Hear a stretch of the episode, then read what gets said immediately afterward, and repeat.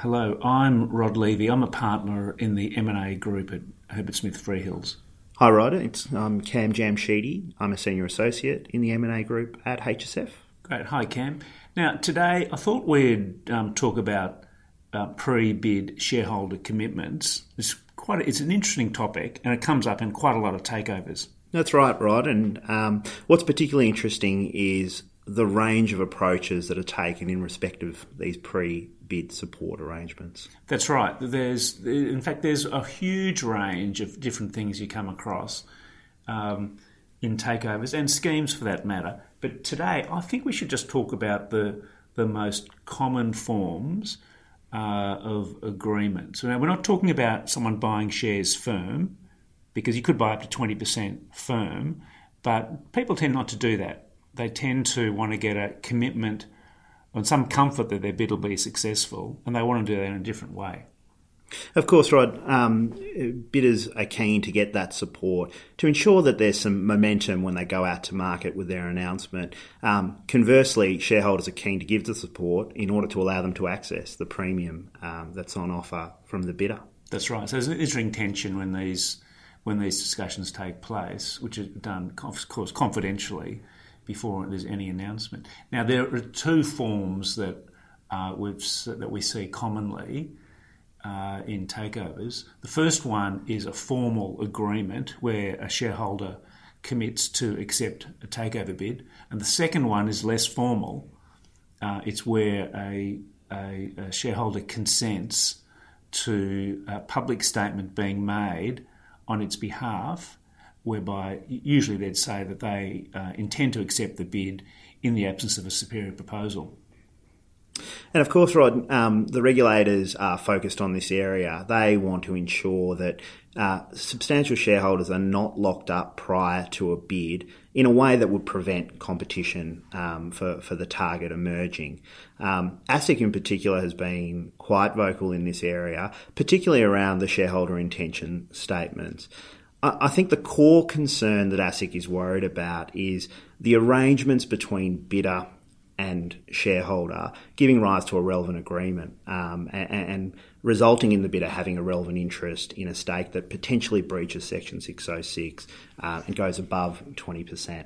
Yeah, that's right. So, so ASIC, ASIC, it's interesting here because ASIC have issued a number of regulatory guides about takeovers, but in fact, this policy position is not in their regulatory guide, and to find it, you have to look in the submissions they made to the takeovers panel um, in 2015 when the panel was uh, considering shareholder intention statements. Yeah, and, I've read that uh, submission, Rodd, and I must say ASIC's views um, are, are, are, quite strict in, in the way they've interpreted the, the legislation. The panel, I think, uh, where they ended up in their guidance note 23 on shareholder intention statements, I, I thought they took quite a reasonable approach in terms of um, how, in particular, shareholder intention statements could be drafted in a manner that provided the support necessary for a bidder to submit their bid, uh, while still allowing enough room for, for rival bidders to emerge um, and increase the potential value on offer for, for shareholders. Yeah, well, I, I mean, I've thought about this, and I, I think you know the ASIC ASIC's got a particular role in takeovers, different from the panel's role. ASIC is there to enforce the law and and you know take a position and take a, a view about arrangements and test whether or not they breach the law, the law. Now the panel's role is not to enforce the law. The panel's role is essentially to enforce the spirit of the law, but primarily it's to make sure that takeovers occur in an efficient, competitive, and informed market. That's the statutory expression in section 602. And so when it comes to shareholder intention statements, um, the panel's policy has generally been that provided that the uh, shareholder commitment doesn't prevent an auction occurring, panel will be happy with it. And that's really the position they've put out in Guidance Note 23. Yeah, it certainly comes through in the Guidance Note, uh, Rodd. Interestingly, ASIC in its submission, uh, the core concern seemed to be they didn't want bidders using these shareholder intention statements in circumstances uh, really to get around the restrictions on pre-bid arrangements. That is, where an intention statement uh, was a, an effectively a commitment for for more than twenty percent uh, of the shares in the target. Um, so, so that tension is quite interesting. Now, can I just just make this a little observation there? It's um, you know they talk about you know the agreement you have when you're not having an agreement. Right. Sort of like it's like a Clayton's agreement. Um, some of our listeners might remember the infamous ad with Jack Thompson where he had Clayton's drink, the drink he had when he wasn't having a drink, uh, and so you know, and that sort of that's sort of an expression that's been very popular amongst lawyers, maybe the older lawyers, um, and uh, you know maybe it, it, applies here. Well, maybe you just started something here, Rodd. The Clayton's intention statements. Right. Let's see. I like the sound of that. Okay, so um, so anyway, in short, I think that anyone who is who is thinking about doing a, a shareholder intention statement uh, or a formal agreement needs to pay very close attention to the policy of the of the law and uh, sorry, I should say, pay very close attention to ASIC's attitude. Otherwise, you'll find yourself in hot water with ASIC. Yeah, and, we'll come to it, Rodd. But there were a few instances um, that we're aware of where ASIC has sort of stepped in and um, and altered the conduct of parties uh, for for this particular issue. Yeah. So, should we start the integral example? This is the deal you worked on, acting for the target, yep. Rodd. Yeah. Yeah, do you want me to run through it? That'd be useful. Okay, so the Integral, Integral, um, Integral was the target company, uh, and they received a bid from Capitol Health in late 2017, and Capitol Health had lined up formal commitments from four shareholders, whereby they committed to accept the bid. Uh, for uh, a, a, number of shares, which was, I think, from memory, roughly 16 uh, or 18 percent. It was slightly vague because one of the some of the shares were under a derivative at the time. But anyway, so they had these agreements, um, formal agreements. Now, the, the thing that there was nothing illegal about it because they were under 20%. Mm. But the thing that I found very interesting was that the agreements were very, very bidder friendly.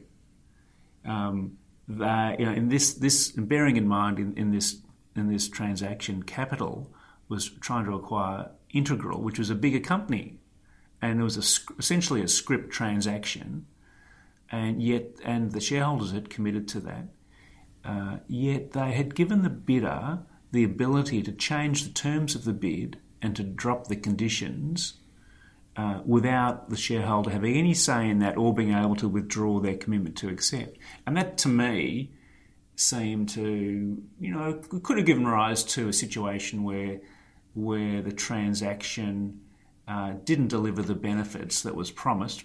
You know, for example, if the if the bid had gone unconditional and the bidder had simply just acquired less than twenty percent or less than thirty percent even, uh, it wouldn't have had the same outcome. It's interesting, isn't it? In in that example, um, achieving 100% is critically important to the outcome. And I think what you're saying, Rodd, is these shareholders have signed up to a pre-bid acceptance arrangement um, that potentially could have allowed the bidder to release the minimum acceptance condition and potentially end up with less than 100%, which which significantly changes all the underlying drivers for, for the acquisition. Yeah. Now, of course, I no idea what went on between the bidder and the shareholders, but reading these agreements, it just seemed to me it it left the shareholders open. But you know, there's a range of attitudes to these commitments in the market. It depends a bit on the sophistication of the shareholder and how keen they are for the bid to actually occur. Yeah, the sense I get, Rodd, is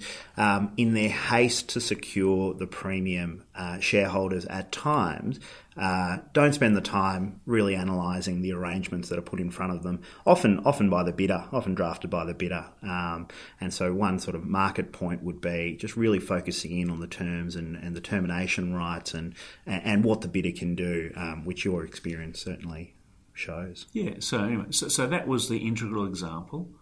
Um, what's what's other example do you want to talk about? Which one? So I wanted to talk about. I saw the Godfrey situation. Now we're not acting um, for either party. I, I don't believe um, that was interesting because the bidder Arcade Finance, which uh, is, is, controlled by a 99 year old founder of, of, Godfrey, which has gotten a lot of press, um, quite interestingly. Um, the the bidder launched a takeover bid at 32 cents a share I'm not sure if they had a pre-bid acceptance arrangement. I don't think they did, and I don't think they had a pre-bid stake, or it wasn't particularly large, um, as I understand. So the takeover bid is launched. The offer starts. Um, they gain acceptances up around the 35% mark. At that point, certain shareholders representing, I think, about 19% of the register, put out a, basically put a letter in front of the bidder and say, if we can get a price increase, removal of the minimum acceptance condition, and acceleration of the payment terms, we will accept into the takeover bid. Um, and that was announced on the ASX. And sure enough, three days, or, or, I think the next business day, in fact, the bidder increases its bid to 35 cents. Um, sorry, 33 and a half cents. And uh, eventually those shareholders accept into the bid. Yeah, so, so they so the, so the shareholder seemed to initiate that, and the bidder then matched it, and the deal was done. Yeah, that's right. And and it's interestingly, it's interesting. Uh, there was an example back in 2016, um, Unity Mining, where similar circumstances, albeit I think it was in a scheme context. Rodd, um, the bidder had 13 odd percent, uh, a major shareholder representing 18 percent uh, put out a similar letter, intention statement, that if the bid was increased, they would vote in favour of the scheme. Sure enough, a day or two later, the bidder increases the consideration. Um, ASIC in that situation intervened yeah. and, in fact, said uh, they would tag the votes, they would see what the outcome of the of the scheme meeting would be, and if it looked like the scheme wouldn't have passed um, if those votes were excluded, then it would apply to the court to um, to set aside those votes. Seems pretty um, pretty tough view from ASIC. It is a very tough view, um, and this is something that ASIC in their corporate finance report um, have brought to the market's attention on multiple occasions. They're concerned with uh, really a bidder and a major shareholder forming a relevant agreement, even where they use the target as a, con- uh, a conduit to, to form that agreement. But I, I, just the sense I get with the Godfrey example is uh, ASIC hasn't intervened. It looks like those acceptances have gone through. Um, the takeover bid was live, and maybe that's uh, the offer had been open for some period, so maybe that that gave ASIC some comfort. Um, but it, it, didn't look interesting in, in the sense that, given the Unity example, ASIC's decision not to intervene uh, in the Godfrey's case um, sort of creates a little bit of doubt as to what the position on these on these intention mm. statements are. Yeah.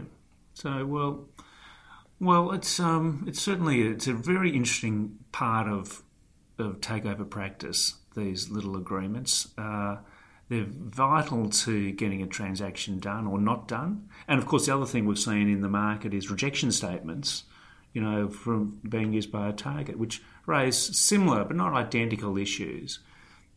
So, do you want to, let's, just wrap it up then. So, what are we saying? What are the key messages you think our listeners should get from this? Oh, I think for me, Rodd, the key messages are uh, one, these shareholder intention statements are really powerful tools, but where they potentially give rise to a relevant interest above 20%, bidders need to be really, really careful um, in you know w- what they really say, what the intention statements say.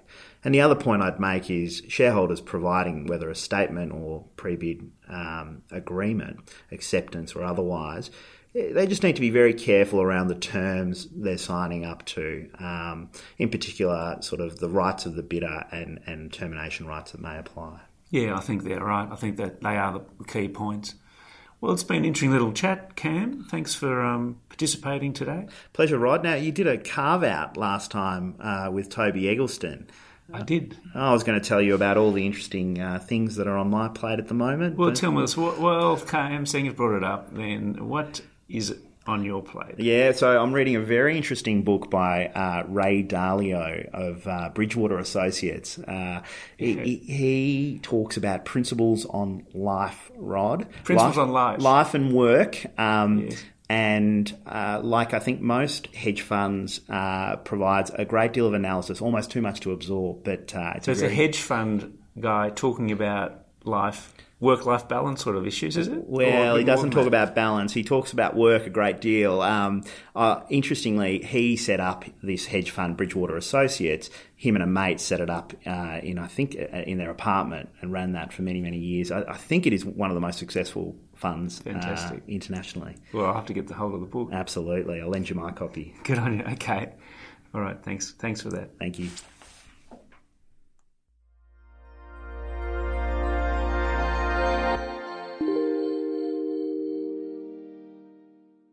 You have been listening to a podcast brought to you by Herbert Smith Freehills. For more episodes, please go to our channel on iTunes or SoundCloud and visit our website herbertsmithfreehills.com for more insights relevant to your business.